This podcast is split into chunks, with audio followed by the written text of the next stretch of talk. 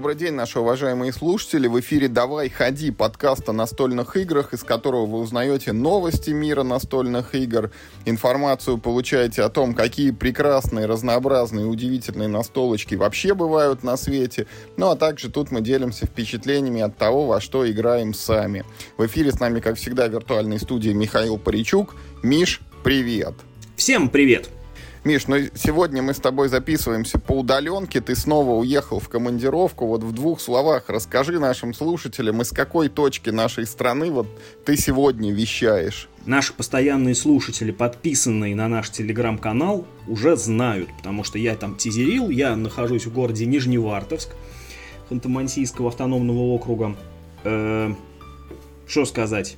Город меня в этот раз встретил неприветливо, я сюда езжу периодически очень плохая погода, сыро. Я вообще не в такую погоду рассчитывал попасть в начале июля. У меня постоянно мокрые ноги, и мне холодно. Поэтому я в этот раз в Сибири замерзаю. Это не страшно, Миш. Я как-то в начале июля был в Курске, там ночью было минус один. Тоже не, немножко неожиданно было. Да, согласен. Холодновато для начала июля. Да, ну вот наши слушатели, я надеюсь, находятся в более комфортных условиях. Э, погода их сильнее радует, и, может быть, даже есть возможность на выходных куда-то уехать из города, например, на дачу. А это как раз тема нашего сегодняшнего эпизода. Дачные игры или настолочки, которые годятся для дачных посиделок. Мы эту тему уже не раз анонсировали, на нее собрали лайки, за что спасибо нашим слушателям. Поэтому вот он, тот самый заказанный, обещанный дачный топ.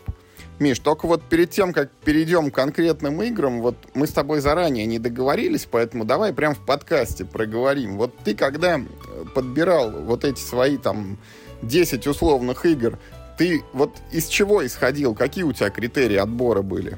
Я ожидал этого вопроса, и эти критерии не просто сформулировал, а даже вот для себя записал. Господи! Мне...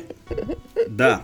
Я максимально подошел конкретно. Я перед тем, как я скажу свои требования, да, я озвучу один маленький дисклеймер. Мы хотя составляем с тобой формально топ-10, но в данном, в данном конкретном случае это не топ-10 там, ну, грубо говоря, по хорошести игр, а это именно топ топ тех предложений, которые, если бы я получил, находясь у кого-нибудь на даче, э, я бы сказал, да, я вписываюсь. То есть, чем выше игра э, в этом списке, с тем большим удовольствием, вот лично я буду в нее играть, э, находясь где-нибудь на дачном отдыхе, на загородном.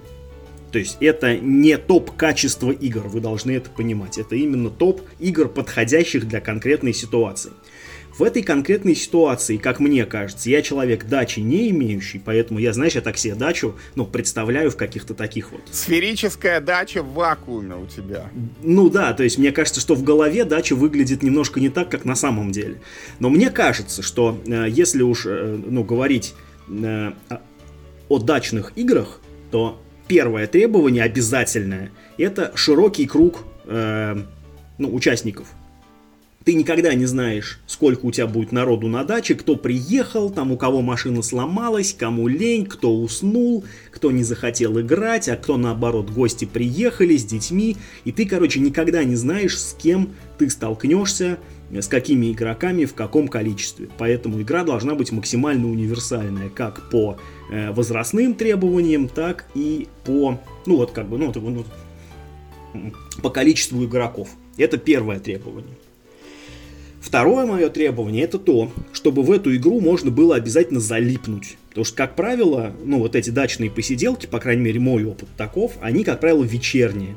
Ну, днем там что-то жарко, там какое-нибудь, не знаю, там, ну, купание или просто неохота. А это как-то в основном мы как-то вечером садимся, и можно залипать, пока все не попадают. Э, но, э, как бы, ну, вместе с тем, динамика игры должна быть не такая, что это один большой лонгплей, а что это несколько коротких партий, но таких цепляющих, и ты все время еще, еще, еще, еще, еще, еще играешь. То есть такие э, коротыши, но залипательные. И это второе требование. Третье требование. Эта игра не должна тебя грузить. Дачная обстановка, по моему сугубо э, личному мнению, она располагает на такой, знаешь, как древние греки вот в эти в Афинах, знаешь, сидят с этой с, э, э, с чашей вина и философствуют. И вот я так на даче тоже люблю себя вести, вот сидеть где-нибудь там э, на холодненькой террасе с э, чашечкой чего-нибудь. И это, ну так, это медленно, не спеша, что-нибудь вот, ну, либо разговаривать, либо вот играть в данном случае. Это три обязательных требования. Э, э, дополнительное треб... Э, это как бы ну не требование, а это просто пункт, который ну как бы ну добавляет очков. Он не обязательный, но круто, если он есть. Часто на дачах проблема, ну как так или иначе, проблема со столами. То есть то он маленький, то он там кривой, то он, ну вот, ну там не, э, не сплошная столешница, а ну так, такие вот речки, речки, речки, и между ними что-нибудь может падать, да.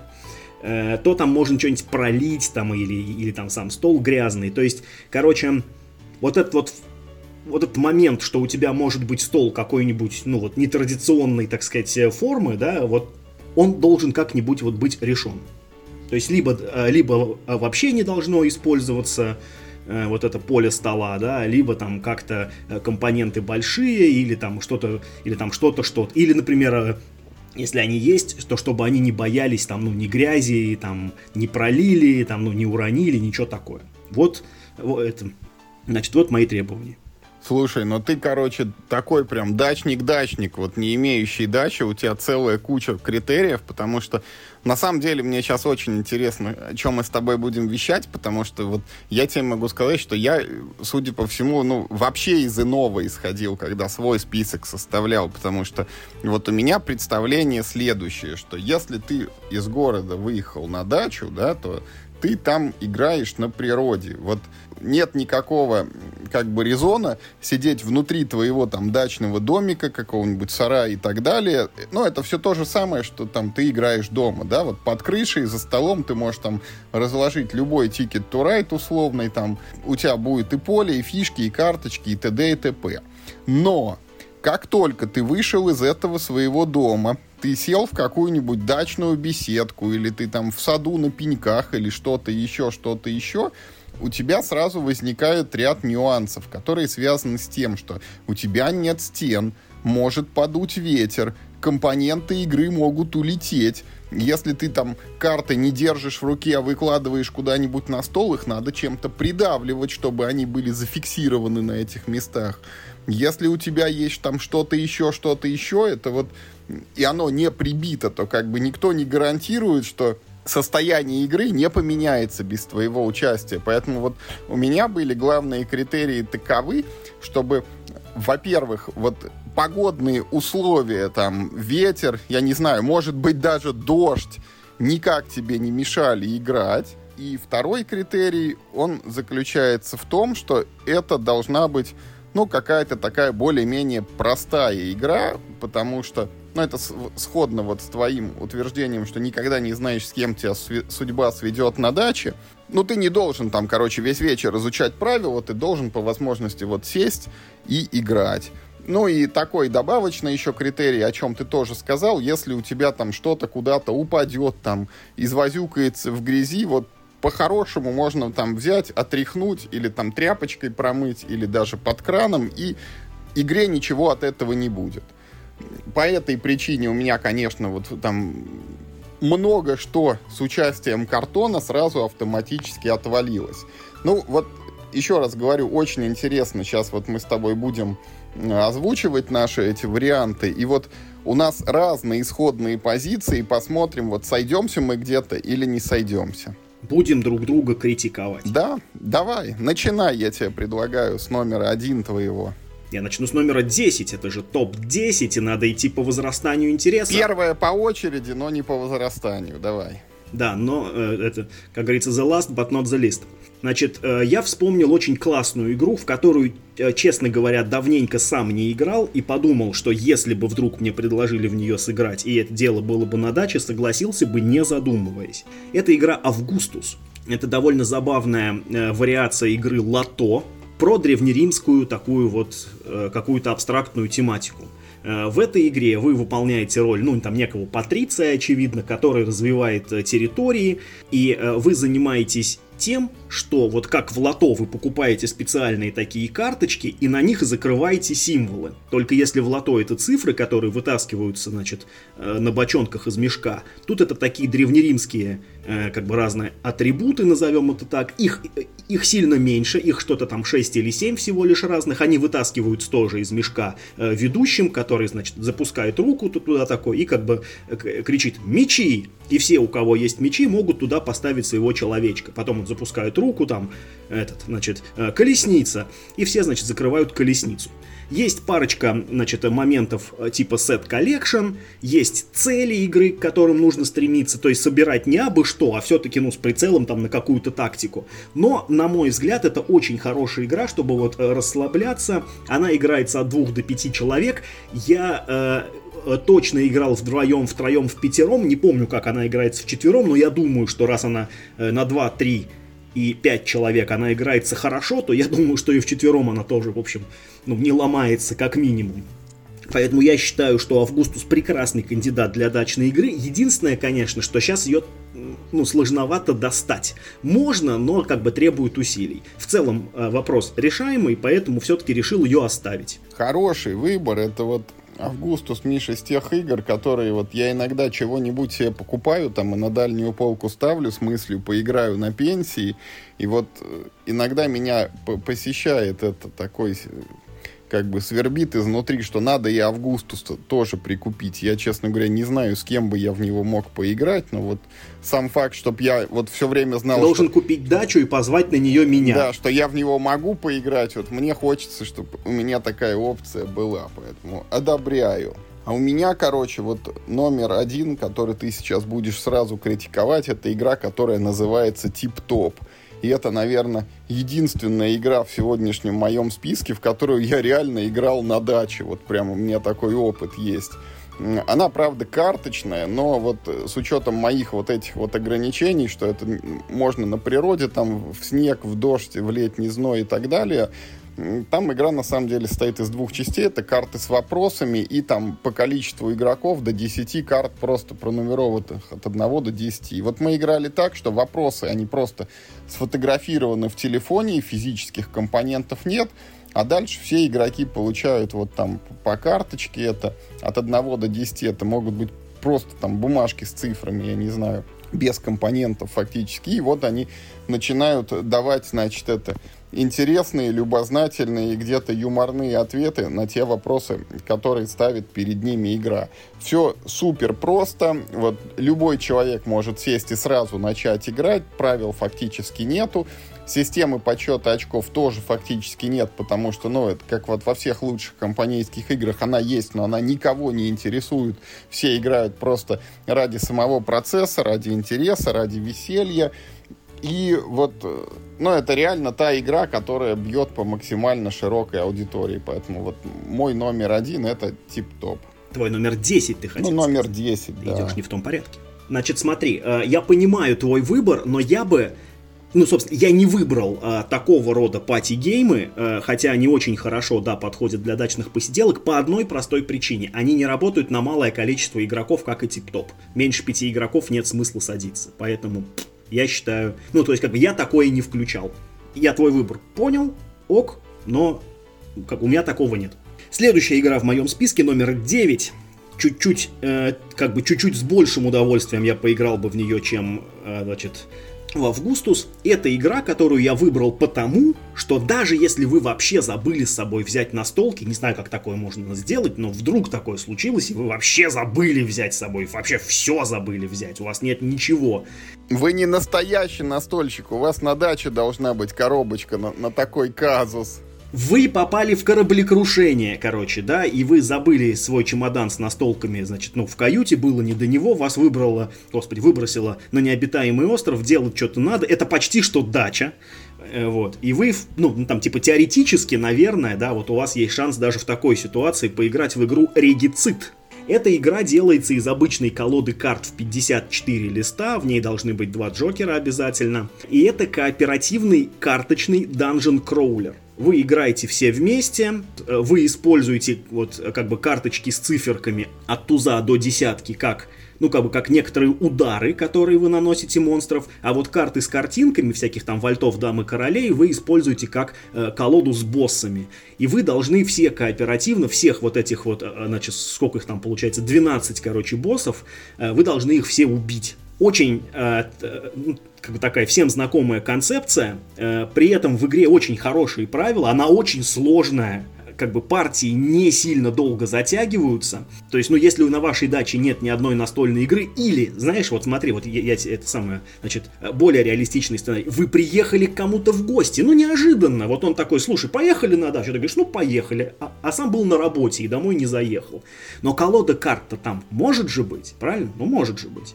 И ты такой, опа, а хочешь я тебе покажу, что можно делать с обычной колодой карт? И, короче, показываешь ему игру э, Регицид от двух до четырех игроков, кооперативная игра, то есть все вовлечены, никто там не проигрывает, и она, ну, вот такой, как, э, какой-то такой хороший э, задорный азарт э, побуждает, чтобы вот раз, раз, раз, раз, еще, еще, еще, еще, еще, пока не пройдешь. Скорее всего и не пройдешь, но пытаться можно долго. Ригицит мой номер 9.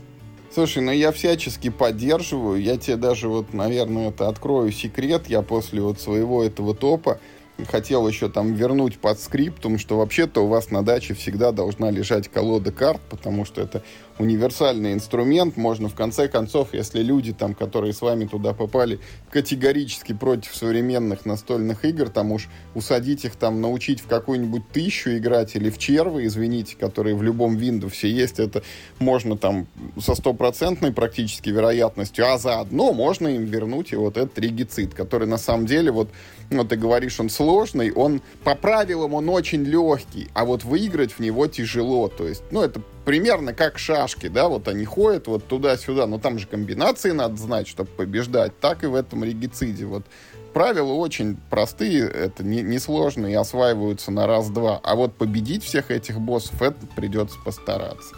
Хороший выбор, я одобряю.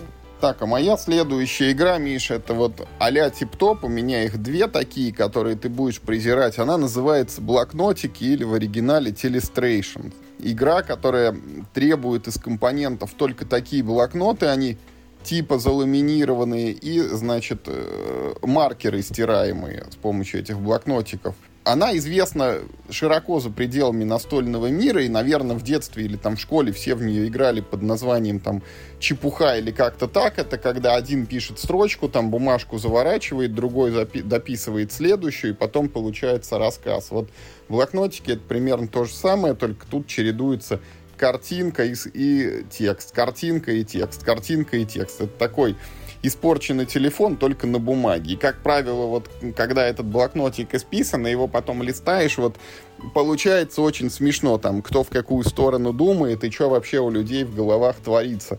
Как и тип-топ, это совершенно, ну, скорее это не игра, а просто развлечение, то есть выиграть там невозможно, ну, проиграть, наверное, тоже. Там, это, кстати, игра, в которой я даже не знаю, как начисляются очки, вот, на настолько я это плохо с ней знаком в плане правил, но вот больше всего на свете из всех настольных игр мы смеялись именно в эти блокнотики. Ты знаешь, Юр, хороший выбор. Я, вот я должен сказать, что э, хоть я и не включал таких, как бы, ну, вот таких party game ов э, в свой список, ну, по причине, что они не работают на малое количество игроков, вот как раз Telestrations это может быть одно из немногих исключений, потому что если вас, например, трое всего лишь собралось, ну, вдвоем тоже не вариант, вдвоем не, как бы вам интересно не будет. Э, но хотя бы втроем, то можно играть два круга, э, чтобы вот эта чепуха накапливалась больше. Поэтому, да, в принципе, как бы, да, я понимаю, Telestrations это очень фановая игра, и она ну, если у вас коробочная версия, то она там э, все заламинировано, там, короче, ничего воды не боится, можно ее хоть в воду кидать, ничего не будет. Хороший выбор. Мой, э, в общем, э, следующий номер, да, игра номер 8 в моем списке, как ни странно, немножко пересекается с твоим Telestration с тем, что она тоже вся вот такая заламинированная, там вот, там, короче, воды не боится, да, это не утонет, короче, да, не, не сгорит, э, и там тоже пишут маркерами по заламинированным картоночкам, только это более немножко сложная игра, э, Railroad Inc. Вот, у меня всегда проблема со словом Railroad. Э, как она по-русски называется, кажется, какие-то дорожные сети, что ли, не помню.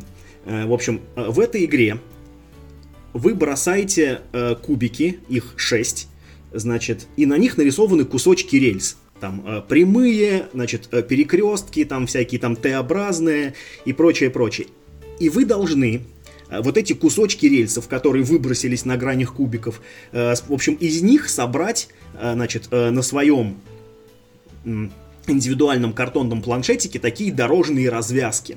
Там есть, собственно, железные дороги, это как бы одна система дорог, а есть просто автодороги, да, это вторая система дорог, они могут там друг с другом пересекаться на станциях, есть какие-то еще другие правила по поводу подсчета.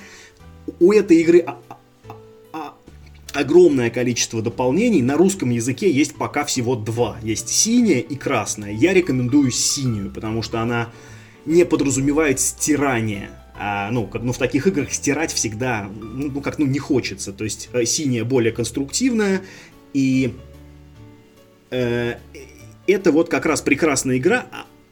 Она требует концентрации определенной, но она тебя сильно не грузит. Э, плюс в нее может играть, если не ошибаюсь, до шести, что ли, человек, но теоретически угорать можно даже одному, потому что э, действия противников на вас никак особо не влияют. Вы просто можете там э, свой собственный хай-скор побивать раз за разом. И э, это очень простая концепция, раз. Э, это игра про рисование, два. Это максимально э, широкий состав игроков, плюс не боится грязи, воды, и нужно очень мало места, потому что, в принципе, почти, ну, там вот этот блокнотик, в котором вы рисуете, ну, не блокнотик, а планшетик, он довольно маленький, и нужно всего лишь э, место, чтобы 6 кубиков бросить. И это все, что нужно для игры. И сама коробочка маленькая такая, очень такая красивенькая, значит, под акварель покрашенная, всегда легко, приятно взять с собой, всегда приятно всем ее показать. В общем, э, Railroad Inc., в общем, любого цвета на ваш выбор, но мой выбор синяя коробочка вот из этой серии. Э, для дачи прям вот, короче, кайф. Так, а я вот тут, Миш, тебе хочу сказать, что я немножко перескочу, потому что в моем списке есть похожая игра, только она не Railroad Inc., а вот эти 30 Rails, которые ты можешь помнить, которых тоже ты кидаешь кубик и пишешь на листочке ручкой, только для нее собственно, вот листок, ручка и два кубика, и больше не надо вообще ничего. Ты прям на этом листочке можешь сразу нарисовать игровое поле и на нем играть. То есть даже не надо предварительно ничего печатать. И вот у меня э, сложилось так, что я сперва поиграл в 30 Rails, а потом вот эти вот дорожные сети в Railroad Inc.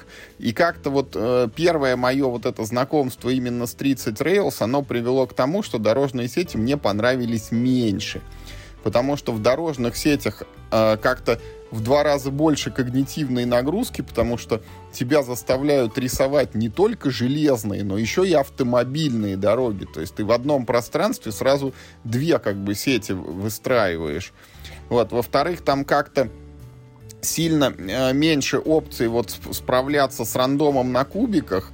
Э, и в-третьих, мне куда больше понравилась вот эта система в 30 Rails, когда там есть еще ключевые точки на поле, куда ты обязательно должен приехать там и между собой их соединить. Это вот эта вот длинная арка, про которую я много говорил, что мне нравится, когда ты на протяжении всей партии вот, ну, идешь там к какой-то цели, а не просто там ситуативные вещи соединяешь. И дорожные сети, оно может быть там приятней как-то и показать ее, она так открывается на, на замочке, на магнитике, необычно, как книжка.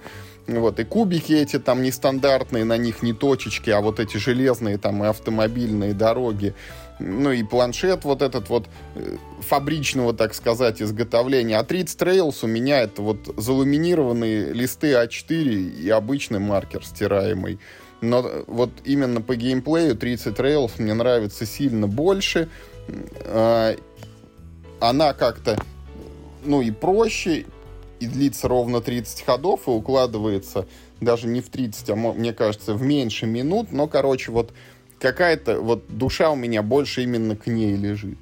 Тоже хороший выбор. Я тоже о ней думал. Э, и ты знаешь, почему только я ее не включил? Я, может быть, и сам бы ее включил. Ну нет, не включил бы. Мне больше нравится Railroad Inc. Я не включил только по той причине, что не подумал о том, что вообще-то тебе не нужны там эти заламинированные бумажки, которые, типа, ну, там нужно как-то скрафтить, да, как-то заранее позаботиться, а вообще-то можно играть, правда, просто в бумажке в клеточку. Мне как-то в голову это не пришло. Даже не в клеточку на обычном листе можно рисовать, а на заламинированных Вот у нас есть опыт, мы прям на пляже даже в нее играли, и, и, и все было хорошо. Не-не, хороший выбор. Treats Rails тоже прекрасная игра, я действительно ее советую. В ней есть, кстати, вот выборы, которые ну, в чем-то более интересные, чем в Railroad Inc., потому что там более интересная система, как бы такая концепция поворотов. Это прикольно. Моя игра номер 7 самая, может быть, дачная, самая летняя, самая огородная игра из моего списка, потому что игра называется «Салат удачи». А, она по-английски называется Point Salad, но вот ее на русском языке очень удачно локализовали под названием «Салат удачи». Что такое? Карточный филлер от 2 до 6 игроков про собирание сетов, значит, там всяких там огурцов, баклажанов, там каких-то помидоров, перцев, морквы, черти чего еще. Кажд... Э, в общем, вы в свой ход э, с общего рынка берете две карты. Карту можно положить лицом вверх, и тогда это будет овощ одного из шести типов. А можно лицом вниз, тогда это будет рецепт. А рецепт это по сути, ну, ну типа условия скоринга. Типа в конце игры, если вы собрали больше всех перцев, то 5 очков. Или там, а если в конце игры у вас там 3 капусты плюс 3 морковки, то там 8 очков. Если в конце игры у вас там 5 пар, типа там огурец плюс редис, плюс какой-нибудь там, не знаю, перец, то значит 20 очков. И вот вы просто всю игру разбираете вот эту одну большую общую колоду. Она постоянно обновляется, да, ну, этот рынок, вы действуете э, чисто ситуативно, но при этом вы прикидываете, а, это самое, значит, а какие карты утащили другие игроки. Может быть, например, все перцы, и их вроде как уже там, ну, повытащили, и ну, ну, как бы тогда в рецепты с перцами вкладываться смысла нет. Плюс там есть э, возможность один раз за ход перевернуть карту со стороны рецепта на сторону овоща, то есть, ну, типа, как бы избавить себя от ненужного риска. И в конце вы просто подсчитываете очки за все, у вас получаются очень большие суммы, типа там 60 очков, там, ну, мне кажется, э, там средний счет где-то там 40, 40-60 э, очков там он немножко плавает от партии к партии, потому что смотря какие карты вам выпадут из колоды, она не вся выбирается, то только если вы не в шестером играете, вот, ну, на шестерых вся выбирается. Вот. Это, короче, дешевая игра, она очень клевая, она прекрасно играется даже вдвоем, что мы пробовали. Причем на двоих там появляется неожиданный пласт э, тактической игры, типа э, подумай вперед соперника над его комбинациями, да, и вытащи, короче, нужные карты, чтобы они ему не достались. Э, ну, чтоб, значит, э, при игре в большем составом почти невозможно, потому что слишком быстро рынок меняется. А на двоих можно такой контрпик делать, да, в этом драфте. Э, и, короче, Point Salad, мне кажется, тут еще и тематика, видишь, прям все одно к одному. Ну вот единственное, то, только то, что она целиком карточная, это вот, ну, по твоим критериям может быть не слишком хорошо, но я почему-то думаю, что этот, э, ну, как бы этот вопрос люди найдут, как для себя решить. Может, какими-то камнями придавят или еще там чем-нибудь. Или в конце концов закроют, блин, окна, если на улице ураган. Вот.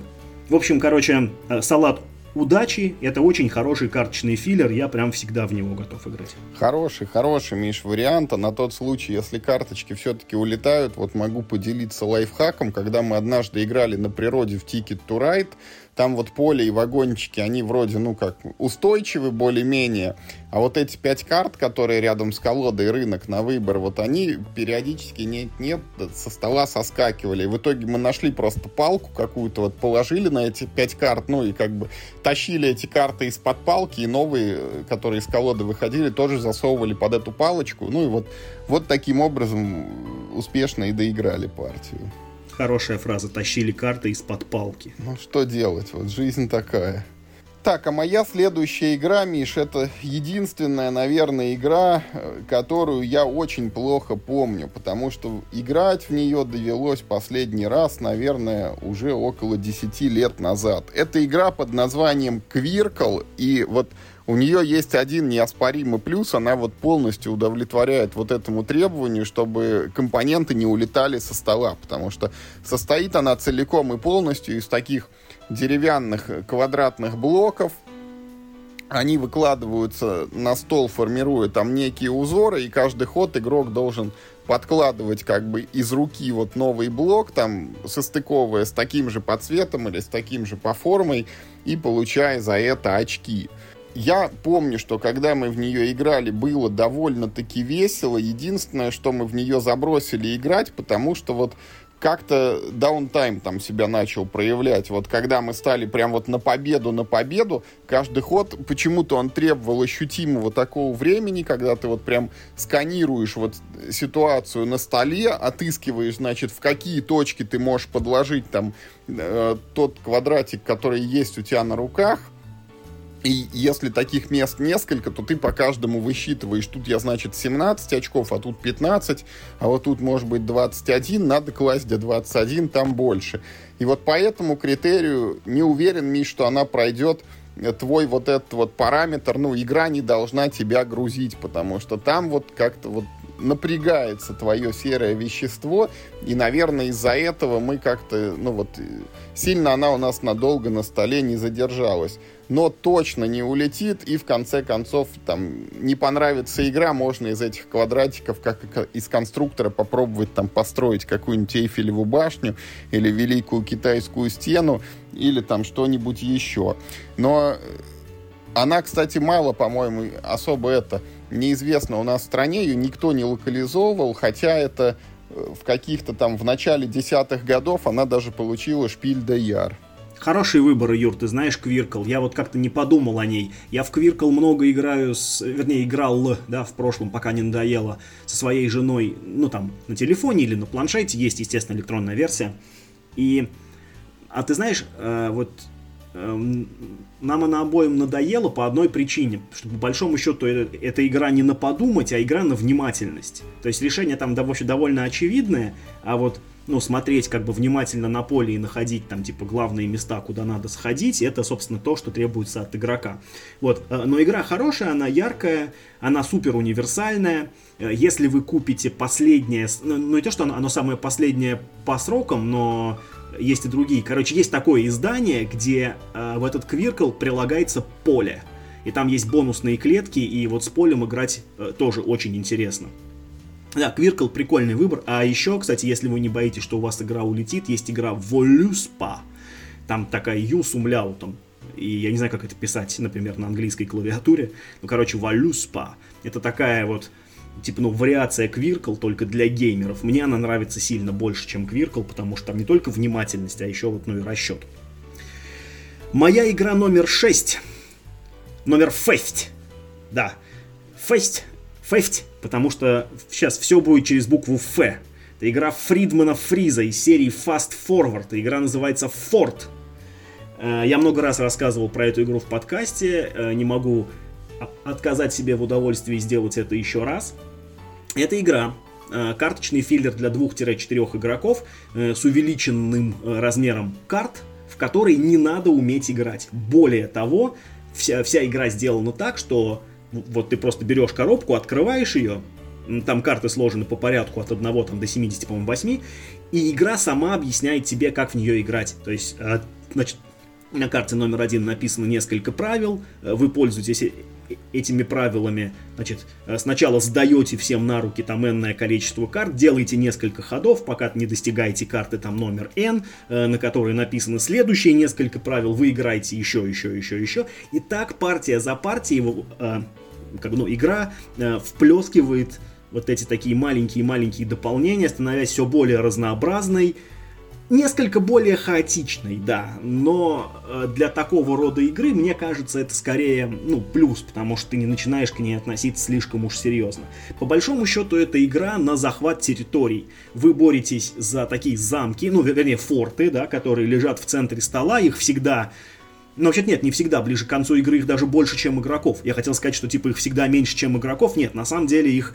Ну, в общем, их как бы такое количество, что поровну их вы никогда не поделите. Их нужно друг у друга постоянно отнимать. Потому что выигрывает в партии э, тот, кто захватил э, к концу игры большее количество фортов.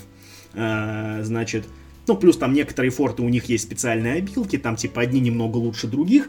Э, вы это делаете, собирая на руках карты, ну, как бы немного похоже на Ticket to Ride, но там у вас гораздо... Э, ну, форт у вас гораздо больше гибкости, потому что вы не обязаны теоретически, э, не обязаны играть 5 желтых карт, например, да, чтобы сильную руку сыграть. А там есть и джокеры, и спецкарты, и некоторые карты можно играть против правил. То есть у вас появляется такая, как бы, ну, такая вариация на тему того, как вот эту комбинацию карт составить. Самое главное в этой игре, как круто она как бы, ну, подстегивает вас не копить вот карты на руки.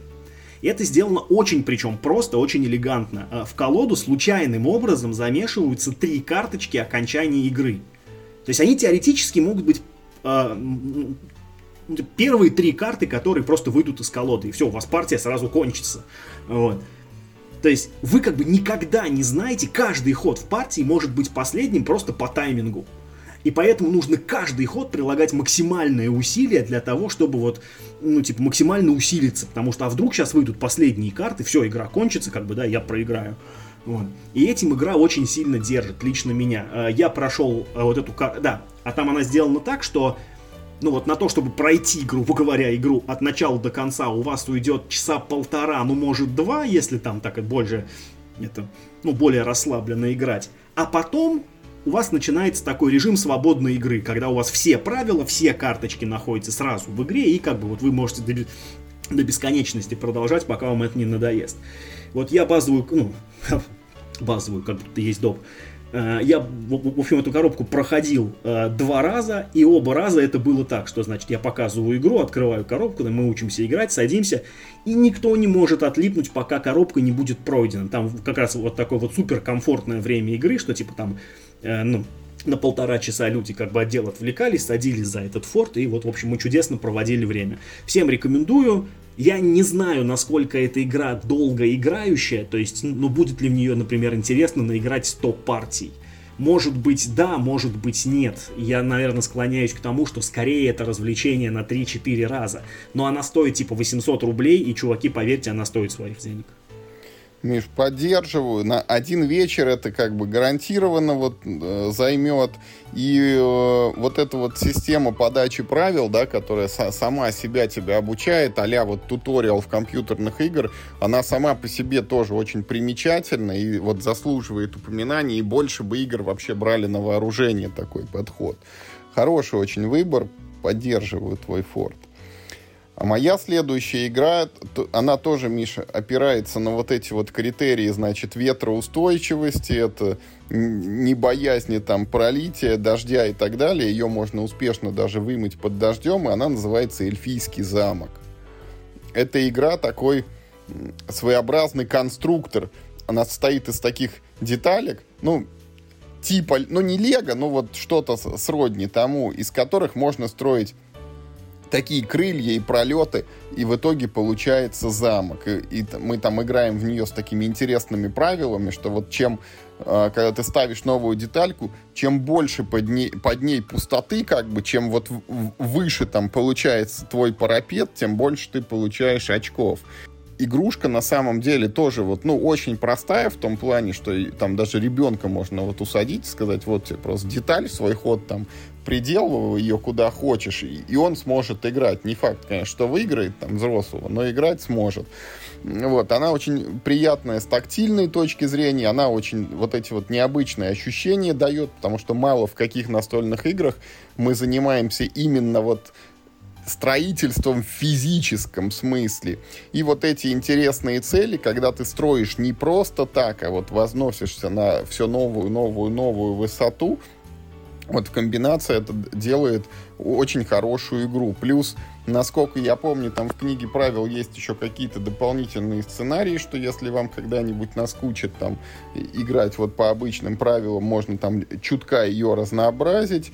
Вот, ну и вообще, как бы, это сама по себе, опять же, такая довольно-таки уникальная игра, и она годится не просто на дачу, ну а вот в коллекцию там любого настольщика, и вот это из тех игр, Миш, которые э, я тоже думаю, что когда-нибудь вот надо поставить на полку, чтобы там к пенсии она была там, э, я не знаю, может быть, с внуками или внучками когда-нибудь еще доведется в это поиграть, хотя пока до этого дойдет, там все уже в какой-нибудь это виртуальный мир будут уходить и будут эти контактные линзы со встроенными мониторами уже до физических настолок, наверное, никому не будет дела.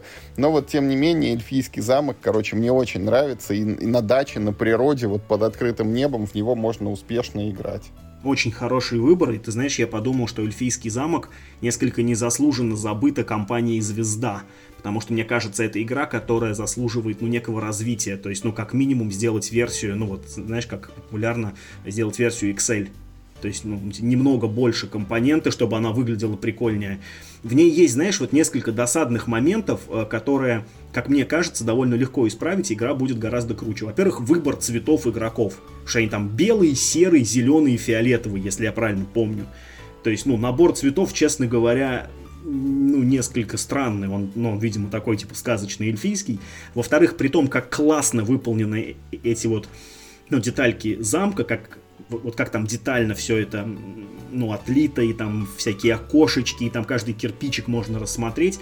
Очень стрёмно сделано поле. Это вот просто такой плоский блин зеленого цвета с пыпками, значит, на нем. И вот, вот поле, я считаю, нужно переделать. Немного другой э, состав цветов и просто бомбическая игра. Очень прикольная. Я, ты знаешь, э, я в какое-то время как-то ей увлекся, потом мне она быстро надоела, потому что опять эта игра просто на внимательность, а не на подумать. Но тем не менее, эта игра, она ну, это еще и конструктор в каком-то, это в какой-то степени, да, и, ну, может занять детей, и взрослым довольно любопытно позалипать. Да, хороший выбор, я поддерживаю.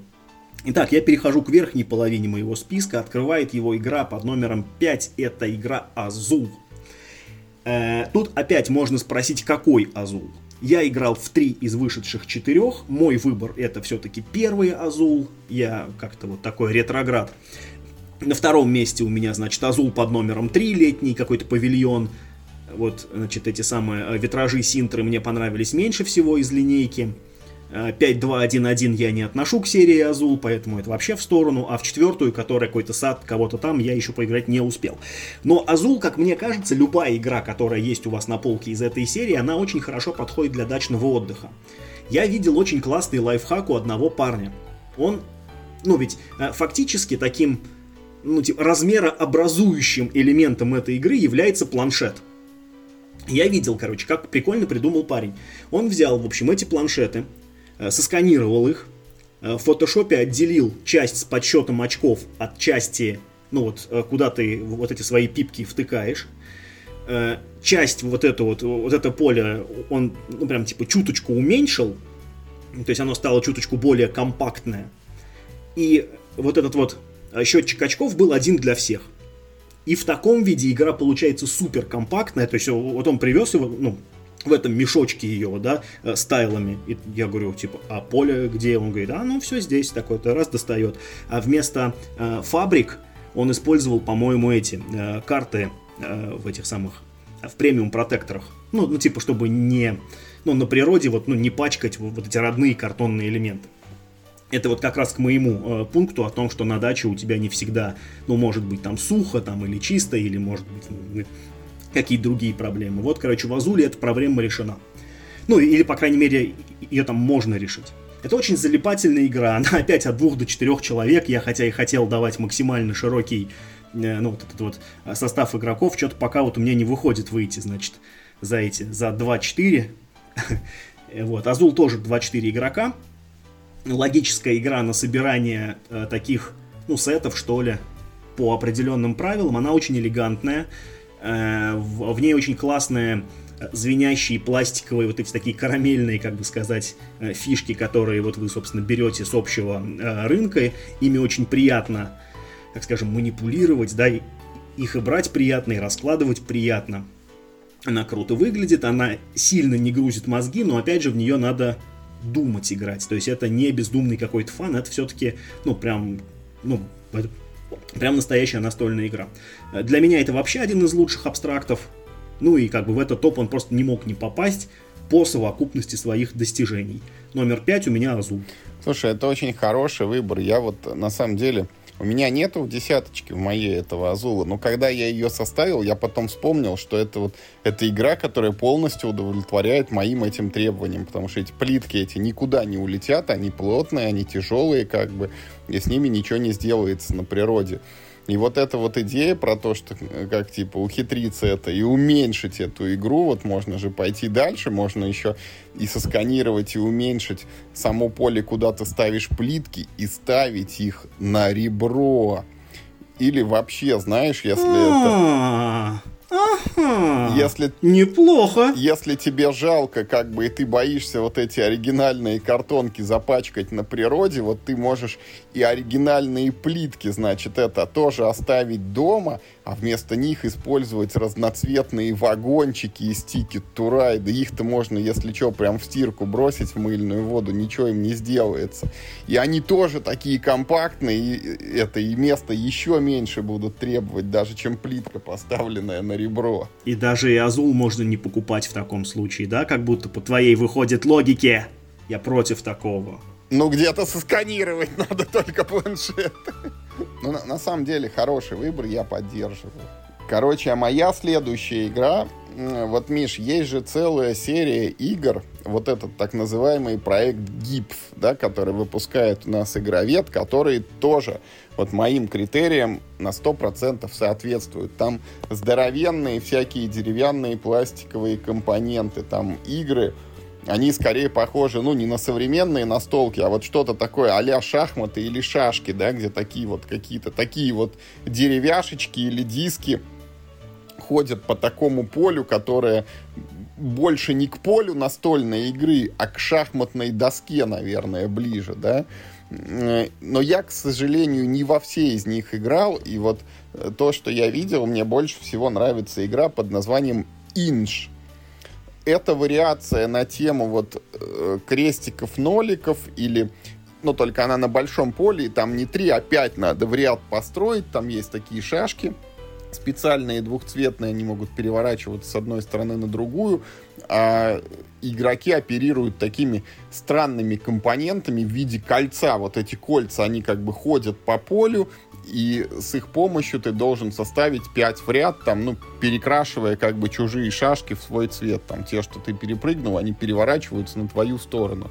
И вот это очень хорошая такая абстрактная логическая игра, она только на двоих игроков, но она очень сильно захватывает, все время держит напряжение, и в ней есть очень классный механизм, что как только, ну, для победы ты должен вот на поле три раза собрать вот эти вот там пять в ряд, и как только ты собираешь, значит, первый раз, э, у тебя есть три кольца, вот которыми ты по полю ходишь, ты одно кольцо, или там может быть четыре или пять, я не помню, короче. Но суть в том, что ты одно кольцо теряешь, и у тебя возможностей для маневра становится меньше. Это такой как бы встроенный в игру баланс, что ты как только вырываешься вперед, дальше тебе становится, ну, сложнее как бы. И, скорее всего, соперник тебя нагонит, он тоже потеряет кольцо, у вас шансы уравняются более-менее, и дальше вы будете бороться за следующий там победное очко вот это, ну и так далее и тому подобное. Вот очень хорошая, абстрактная, самая абстрактная вот в сегодняшнем моем списке, но тем не менее настольная игра.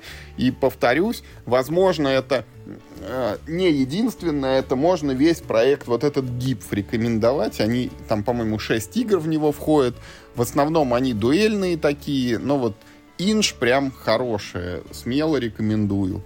Очень хороший выбор, но в моем списке ну, не может попасть ни одна из игра из проекта Инч, потому что они дуэльные. И, и, и насколько я знаю, вот ту игру, про которую ты сейчас говорил, она тоже дуэльная. А на даче надо, чтобы, ну, как мне кажется, нужно, чтобы можно было в моногером играть тоже. Но в целом игра очень хорошая, и действительно она ну, не пачкается и не портится. Моя игра номер 4 это Ура Прогресс от 2 до 5 игроков. Эй! И это игра, в которую можно проходить кампанию, потому что это игра экипаж. Мы недавно говорили об этом, и как раз вот мы, ну, собственно, вспомнили игру «Экипаж в топе», значит, игр про цветные циферки. Я сказал, что это идеальная игра для дачи. Я подтверждаю твои слова. Это действительно очень хорошая игра для неспешных вечеров. Не только дачных, но и, например, для долгих зимних вечеров, да, когда как бы делать нечего, и ты так сидишь, уныло смотришь в окно и говоришь, а давайте играть в экипаж. Вы садитесь и начинаете проходить кампанию. Есть две части, первая, вторая. Первая, она ну, только подразумевает режим кампании. Там есть книжка из 50 сценариев, которых вам хватит надолго, а как только они кончатся, можно скачать еще то ли 10, то ли 20 из интернета.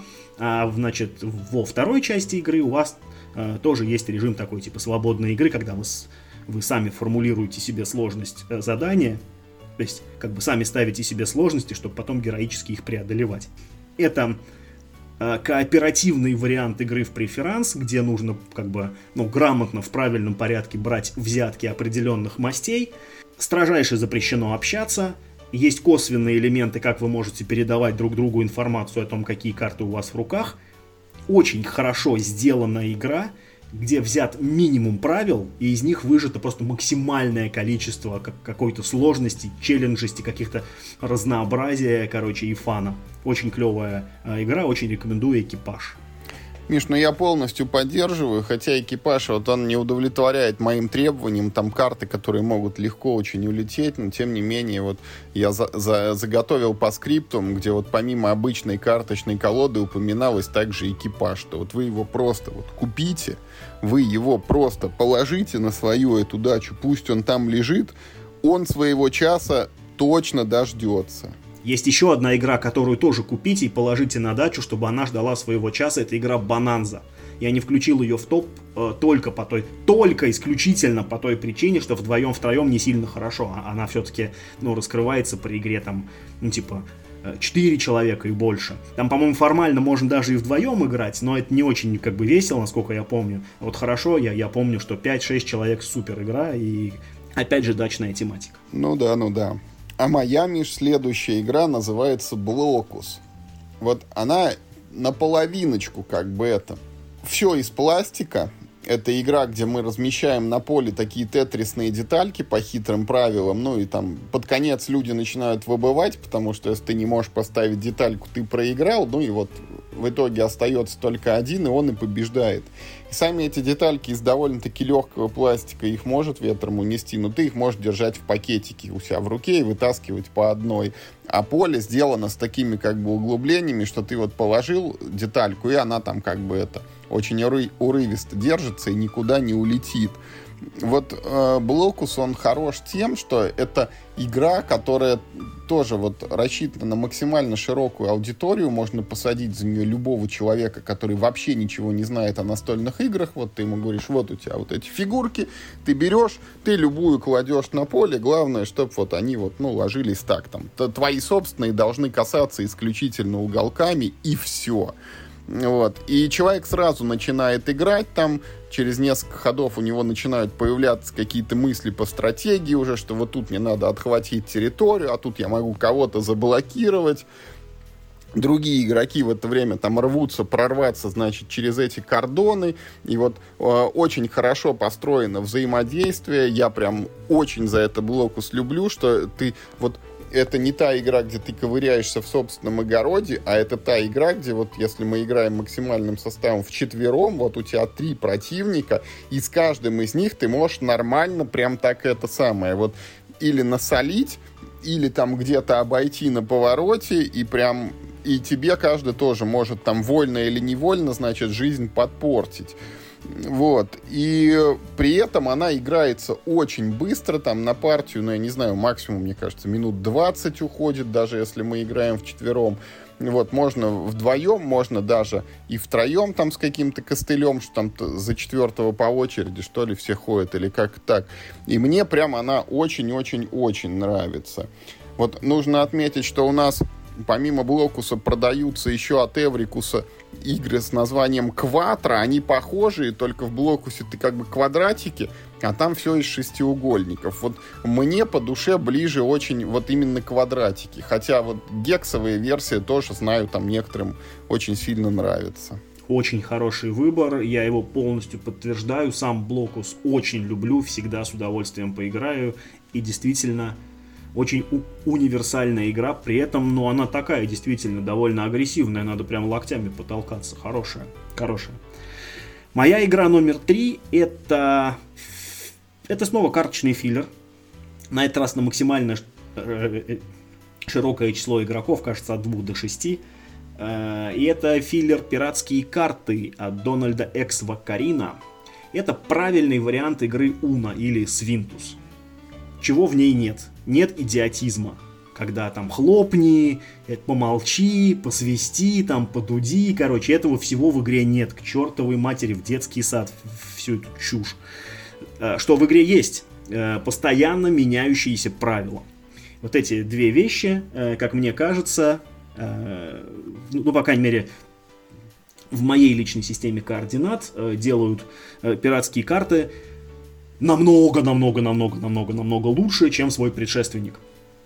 Э, то есть там все те же самые правила, вы получаете на руку там сколько-то карт, не помню, 6 кажется, нужно от них всех избавиться. Кто скинул последнюю карту, тот, в общем, победил. Нет цифр и цветов, а просто на каждой карте по принципу домино нарисовано два животных.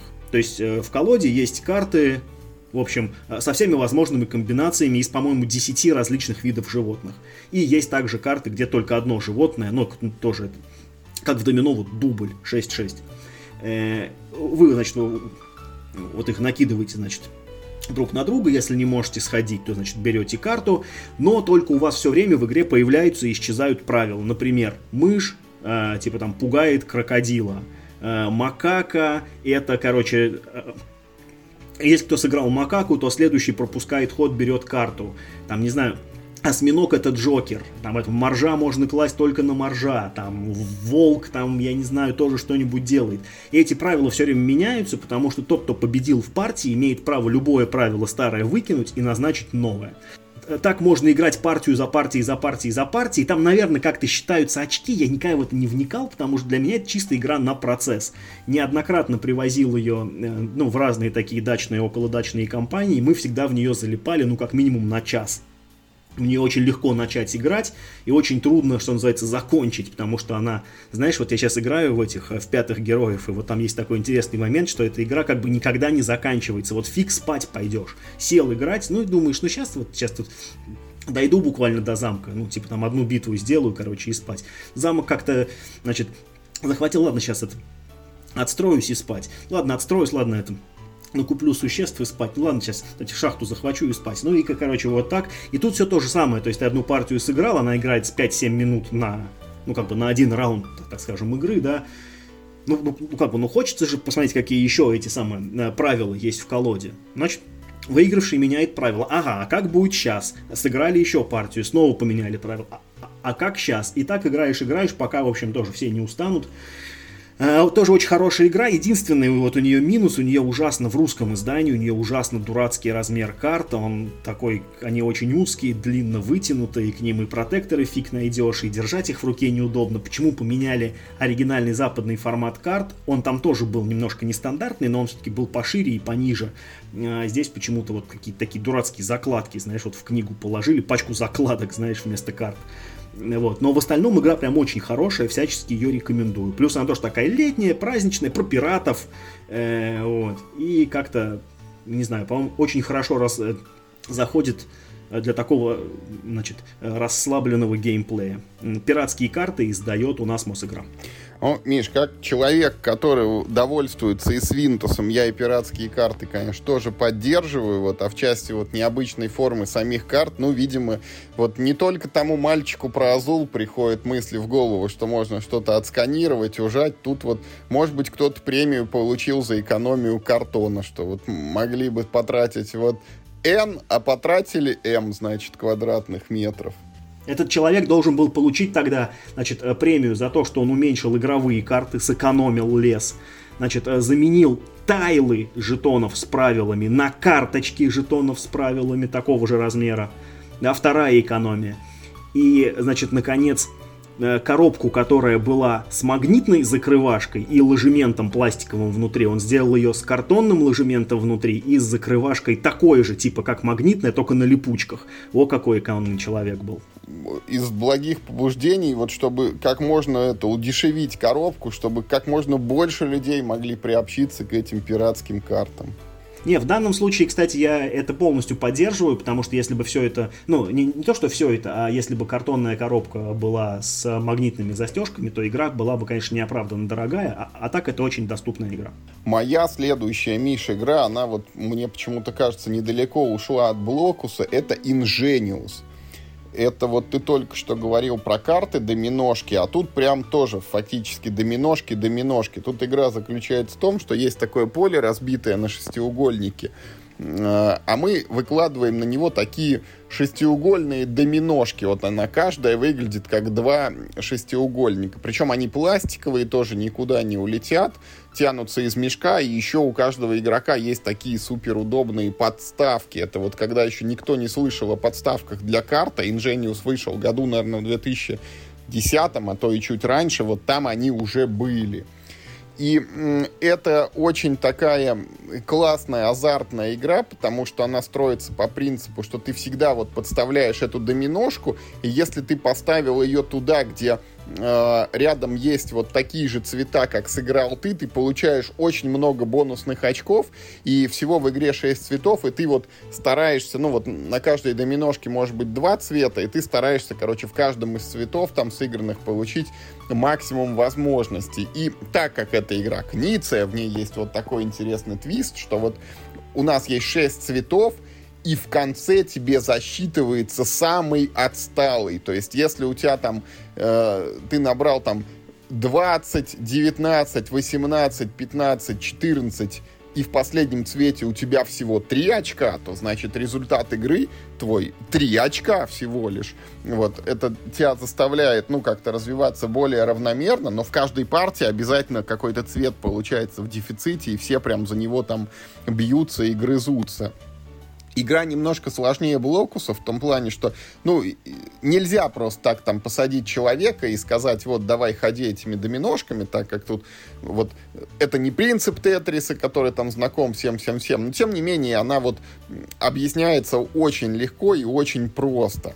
Ее выпускали в России, Мир Хобби ее издавал под названием «Просто гениально», но что-то она это как-то не взлетела. Мне кажется, был один тираж, а повторно ее и не переиздавали, а зря. Вот у меня был экземпляр этой игры, и кому-то я его дал поиграть, и мне он не вернулся, и я иногда подумываю о том, что вот как в случае там с Бананзой, как в случае с какими-то там тикет-турайдами или еще чем-то, что типа, а не купить ли мне ее на второй круг, вот просто чтобы было. Но останавливает только то, что полки и так уже забиты, и коробок этих уже ну, сильно больше, чем времени есть на них. Поэтому вот пока не поддаюсь этому устремлению. Слушай, да, прикольно, что ее вспомнил. А, у меня с этой игрой было две проблемы. Первая это, вот как ты это называешь, квадратный гнездовой подсчет очков. Вот вместо того, чтобы просто начислять очки, ну вот ты, например, оранжевую присоединил, да, ну, типа, ну, получи очки за то, сколько там вообще в целом в этом, ну, в этом кластере оранжевых фигулек. Там что-то как-то, что-то в одном направлении луч, в другом направлении луч, в третьем, ну, в общем, там какой-то квадратно-гнездовой способ подсчета очков. Каждый раз ты думаешь, правильно ли я их посчитал. Э, и второй момент, э, в русской, по крайней мере в русской локализации, было не очень удобное поле. Оно было складное, картонное, из четырех э, таких этих, ну, в четверо складывалось, и, и оно, по крайней мере, в той коробке, которая была у меня, э, ровно не лежало никогда, и все время его вот эти вот тайлы, они все время перекособочивались. И поэтому я считаю, что Ingenious нужно второе издание. Такое, знаешь, light-версия Ingenious, где очки будут попроще считаться, и поле будет сразу ну, я думаю, должно быть, наверное, сразу пластиковое с выемками, вот, да, четко под эти доминошки. Там все равно место конечно. Вот надо, вот, мне одну такую версию, пожалуйста. Мне кажется, есть портативная как раз вот такая версия, которая это полностью Она дуэльная. Пластик. А, дуэльная. А, моя игра номер два. Она про шестиугольники, про пластиковые, с полем, а, куда они сразу вставляются, вот, короче, как они лежат.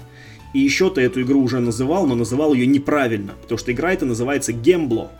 И это мой вариант игры Блокус. Я Блокус тоже очень люблю, я только что признавался ему в любви.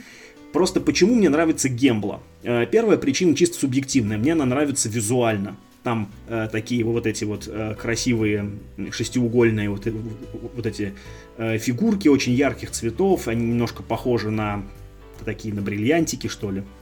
Она почему называется гембла, да, от слова джем, ну, типа, да, это бриллиант, не в смысле варенья, а в смысле драгоценный камень. Э, значит, эм, второй, второй довод в, в, в пользу этой игры – она сильно более дружелюбная, во-первых, чем Блокус, и она э, на гораздо больший состав игроков. В нее можно играть от двух аж до шести игроков. И при этом костыль всего один раз на пятерых.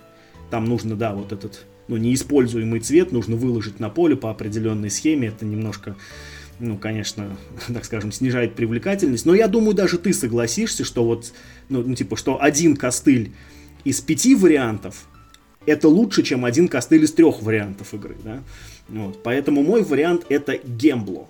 Но э, на этом месте мог бы стоять Блокус, и, и я даже назвал бы Блокус, если бы не назвал его уже ты. А так пусть для коллекции будет и то, и то.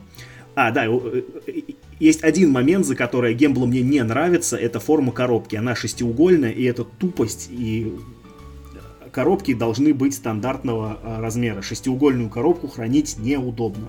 Ну, Миш, по поводу Гембла, вот она в моих глазах проигрывает Блокусу э, в том, что вот в Блокусу там четкое правило, которое ты человеку объяснил, он сразу понял.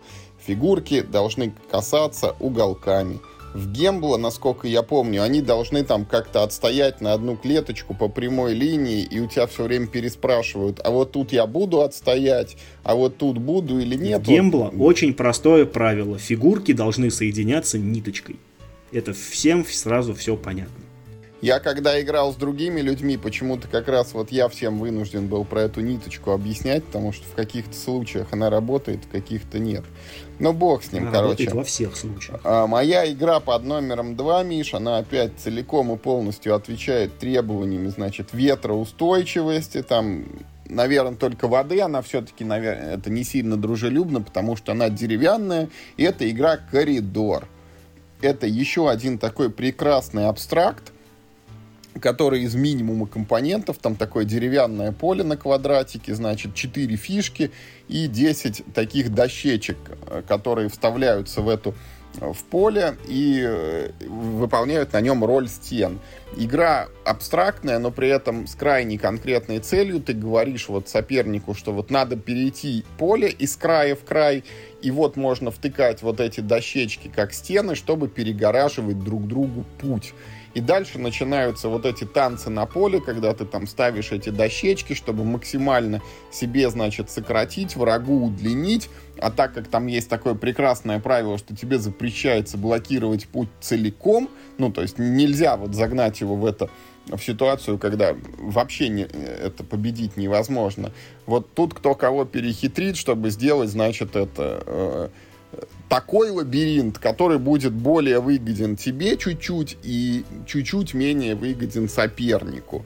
В коридор можно играть вдвоем, можно в четвером, причем в четвером получается полный хаос, там вы ты как бы выигрываешь и проигрываешь не потому, что ты молодец, а потому, что тебе просто повезло, там, случайно кто-то из соперников вот или тебе помешал, или наоборот тебе помог. А вот в формате один на один это прям прекрасная дуэлька, когда вот в нее можно играть партию за партией, там они буквально за пять минут как семечки щелкаются, и ты все время думаешь, ты все время напряжен, у тебя в каждой партии вот эти какие-то новые конфигурации стенок рожаются. Вот очень классная игра, давно в нее тоже играю, тоже где-то мой экземпляр валяется, и периодически я подумываю, там, а не прикупить себе еще мини-версию, чтобы она вот была тоже постоянно под рукой. Очень хороший выбор. Э, я не включил бы ее э, в свой топ, потому что это только дуэлька. Втроем играть нельзя вообще. В четвером это никудышная игра. Это, это чисто дуэльная игра. Э, типа, ну, режим на четверых, это, мне кажется, больше маркетинговая фишка. Типа, ну, у поля же четыре стороны, почему нельзя положить туда четыре фишки? Вот. И еще очень рекомендую обратить внимание, э, можно найти детскую версию этой игры. Она точно такая же, как взрослая, кроме оформления. Там мышки бегают за сыром по лабиринту. Это, ну, э, это та же самая игра, не отличается ничем, кроме как оформлением, которое гораздо прикольнее. Значит, number one, победитель лучшая э, игра, как мне кажется, в которую я всегда с удовольствием, э, как бы в любой, так сказать, в любой непонятной ситуации на даче садись играть в... В... Codenames. Это тот party game, который, если у вас есть, по крайней мере, и зелененькая, и, так сказать, ну, розовая коробочка, он работает даже на двоих игроков, а если вас больше, то, значит, вам в помощь, соответственно, розовая версия. Э, которая поддерживает там, в принципе, до бесконечного количества игроков, да, которые разбиваются на две команды. Превосходная игра Влада Хватила про угадывание слов с такой такой псевдошпионской, короче, э, сюжетной подоплекой, якобы там каких-то секретных агентов вычисляем где-то там. Это на самом деле все не важно, потому что э, в моей картине мира эта игра больше всего напоминает телешоу. Я считаю, что вот э, кодовые имена могла вполне выходить на втором канале. Вот знаешь, вот есть этот э, сток одному, и вот э, в этот же э, слот могла бы вписываться, значит, э, телешоу Names.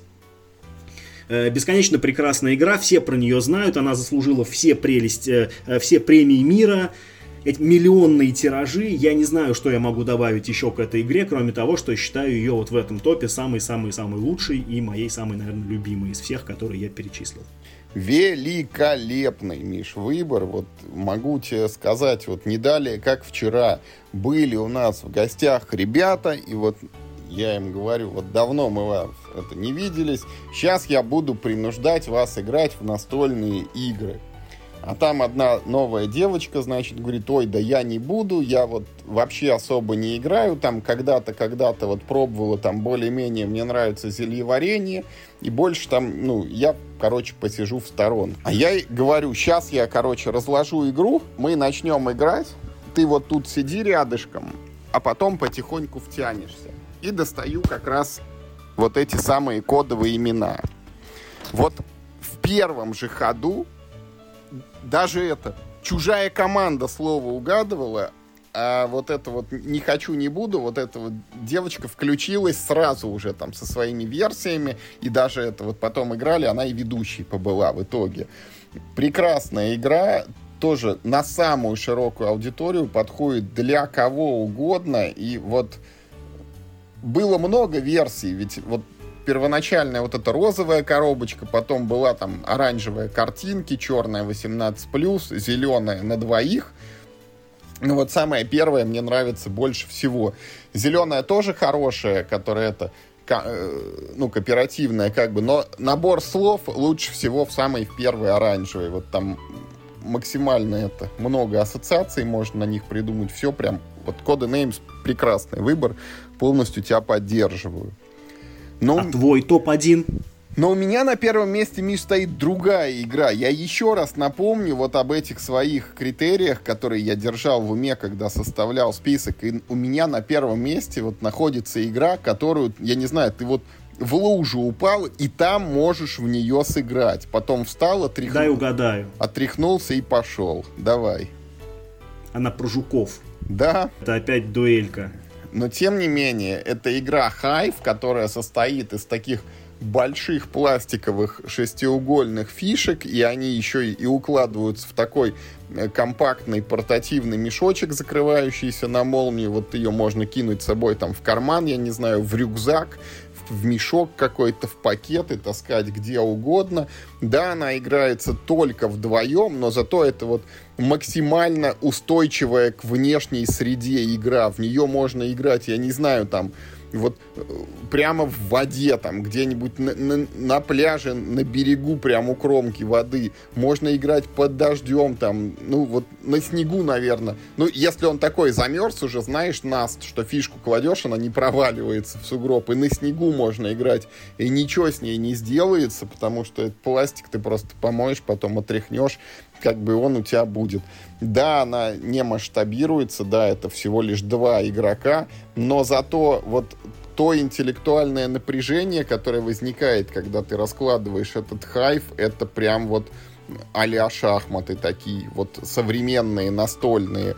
Вот эти все там жучки, муравьи, кузнечики, которые все бегают, там скочут и э, двигаются по своим правилам это все очень круто. Плюс к ней еще есть три дополнения. Кому мало, там может найти себе божью коровку, москита и макрицу, но и без них. Вот игра прекрасная, игра шикарная, и в нее можно вот партию за партией, за партией, там тоже 5, 7, я не знаю, может быть 10 минут максимум, и ты сыграл, и ты можешь снова, снова и снова, и мне она безумно нравится, хоть сейчас я в нее очень редко играю, но прям вот она очень приятно щекочет мозг. Это не для всех игра, она сложная, но если ты найдешь себе достойного соперника, вот это будет очень круто. Я очень люблю Хайф, это шикарная игра, э, но что делать, если вы на даче собрались втроем?